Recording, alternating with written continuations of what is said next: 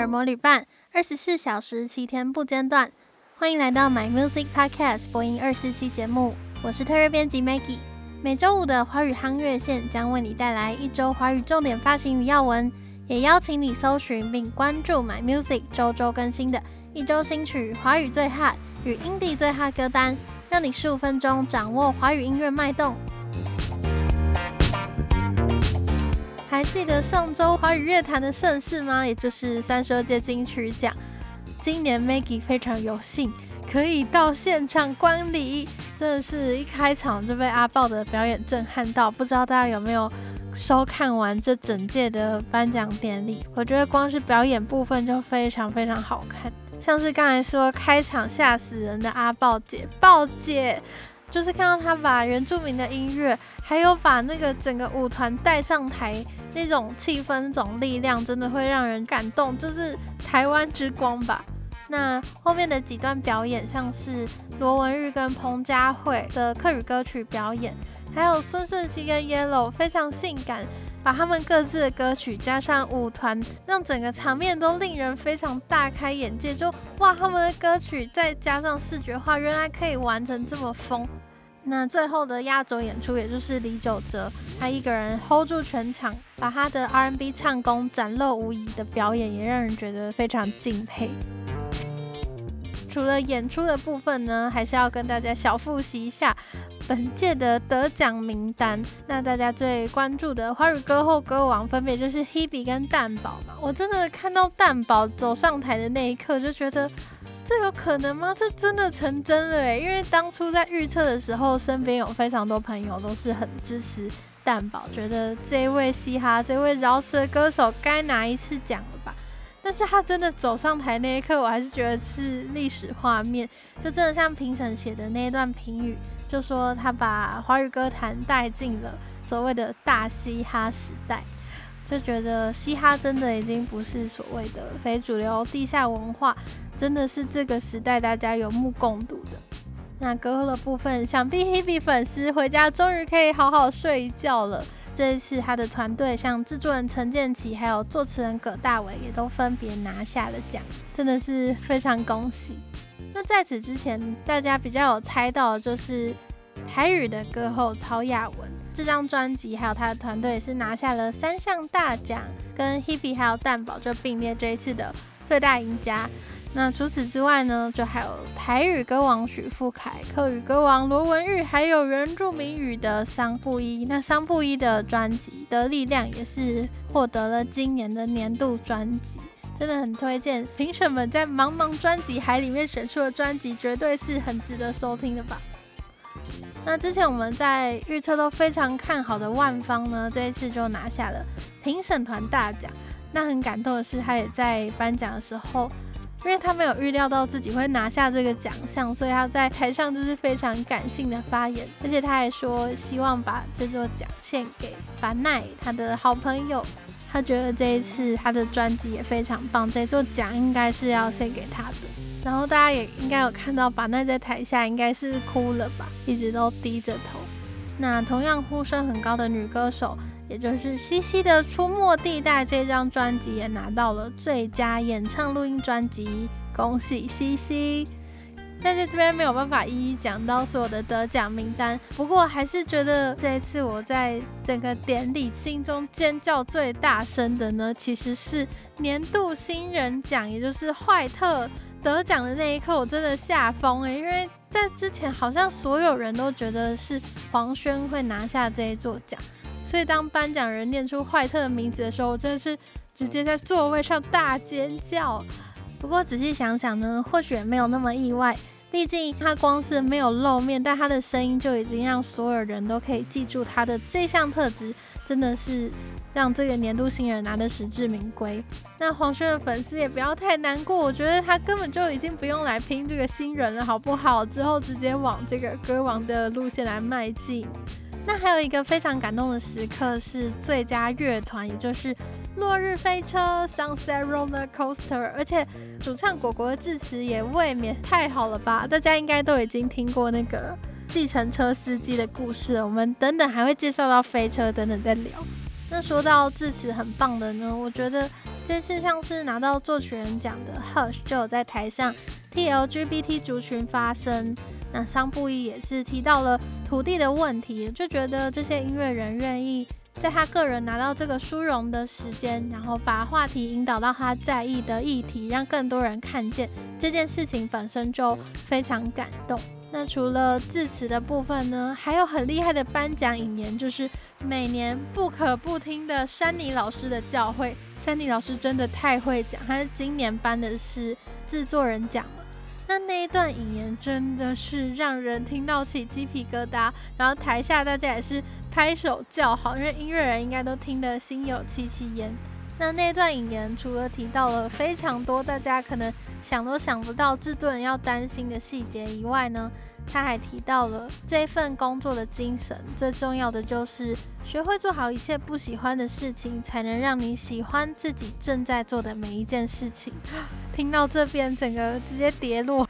就是珊妮老师是大家的智慧贵人吧。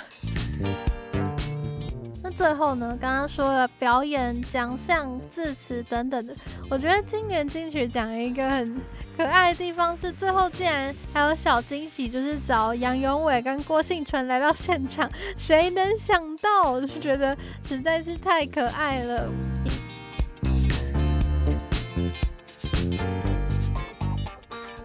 以上就是种种这一次金曲的大小看点。那大家可能有发现，诶，刚才怎么没有聊到今年的年度歌曲，也就是刻在我心底的名字？那接下来要推荐的新发行呢，就是五月天翻唱的版本。因为之前五月天在《好好好想见到你》Mayday Fly to 二零二一跨年演唱会就有翻唱过这一首，当时就是已经很红的歌曲。而且也有特别从演唱会的影片里面剪出这个片段，所以乐迷其实早就可以在影音串流上面听到这一首歌了。那这一次在金曲的前一天上架各大串流，我也觉得超妙的，因为毕竟当时还不知道这首歌跟《因为你所以我》到底谁会拿到年度歌曲奖。不过五月天放上这个翻唱，似乎也是证明了《刻在》真的是一首传唱度非常高的歌曲。那透过五月天的演绎，也立刻就变成了另外一首他们的好歌的感觉。那除了乐团编制以外，阿信跟卢广仲的演绎方式也非常不同。在五月天的版本里面，就更加华丽澎湃，表演性很强，但距离观众也比较远的感觉。就如果卢广仲是在你身边跟你说话的话，阿信感觉就是在远方喊出心里面的声音。那总之，乐迷现在就已经可以在各大的串流平台上收听这首歌曲啦。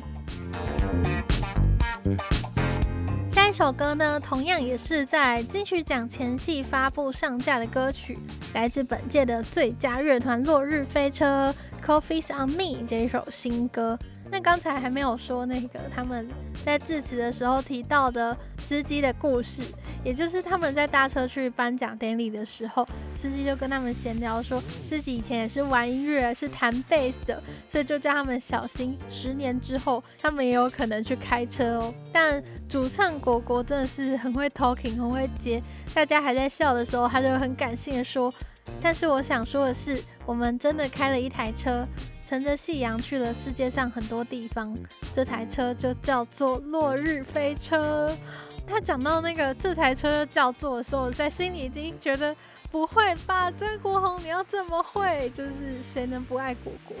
那相信这次的得奖，他们广大的国际间的乐迷应该也会非常开心。那像这一次的歌曲《Coffee's on Me》，那像这一次的新歌《Coffee's on Me》，就只伴随着非常简单的介绍。说香浓的咖啡搅拌着回忆，想着专属于夏天的公园与海滩，突然好想吃水果，就是非常可爱，但是也很氛围式的一首歌曲。所以我觉得，如果你还没有听落日飞车以前的作品，你听这首歌大概也有感觉。不管你是哪国人，听不听懂英文都没关系，就听到他们的歌曲就已经。可以去融入他们歌曲的气氛，像这一首就是比较轻松慵懒，非常适合夏日午后漫步的一首很滑顺、很复古的小品。而且这一次歌曲的尾巴还留下很梦幻的余韵，所以不知道会不会是未来收录进专辑或 EP 的一些线索呢？不晓得，我们就一起来期待吧。好啦，下一首新歌已经脱离这届金曲奖的话题了，来自李荣浩，《我们好好的》。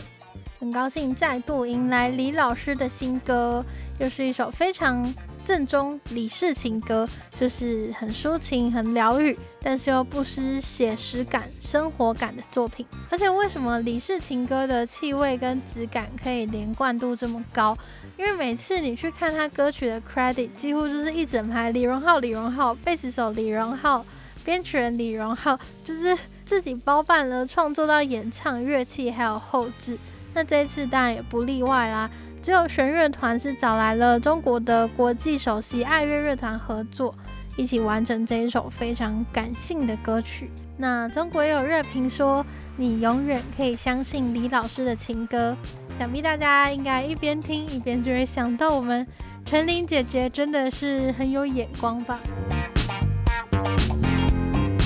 本周的新发行真的都是一些天王天后等级耶。下一首新歌呢，是来自梁静茹替电影《再见少年》演唱的同名主题曲。那这也是梁静茹今年首发布的新歌哦。这部电影《再见少年》就是关于一段消散的少年友情的故事。那由静茹姐姐来诠释年少的故事，就是一种哀而不伤的感觉。有很寂寞脆弱的一面，却也同样有温柔抚慰，在结尾留下了希望的那种歌曲。而且必须说，许多人的童年想必都少不了几首梁静茹吧，就总觉得她的声音好像一直都在那里，没有改变太多的感觉。而且这次在听这首《再见少年》，不禁会赞叹梁静茹的音域真的好广，因为主歌。低到不行，就是你去 KTV 唱，可能就会 K 丢的那种，已经唱不下去，但他却可以唱得很好，并带出那种低回的情绪，真的是很佩服。那大家也就可以期待一下这部电影《再见少年》之后的上映。下一首新歌来自已经有一阵子不见的天后 A-Lin。这一次呢，是替一款手游来演唱主题歌曲，叫做《海语者》。听歌名就已经可以联想到，这应该是一首浪漫的、奇幻的、有着神话般世界观的歌曲。果不其然，点开 MV 就可以看到 A-Lin 身穿一个蓝色系的服装，然后站在海洋的动画背景前面演唱，仿佛是一些海中女神的感觉。而且歌曲的那种童话仙境感，也很适合拿去当那种中式古装剧片头曲的感觉。那就有人说，玩游戏玩到一半，听到阿令的声音，真的超惊喜。那最近还有一个关于阿令的好消息，就是在纽约时代广场就可以看到阿令跟汤雅非常巨幅的 LED 广告。那阿令自己就说，感觉好像是出国比赛，有一种圆梦的感觉。只能说非常恭喜阿令。那这一次出新歌，也让很多粉丝非常开心，终于等到姐的作品。不过呢，同样身为老粉丝，还是不免要来敲碗敲碗，期待早日可以盼到他个人的创作专辑。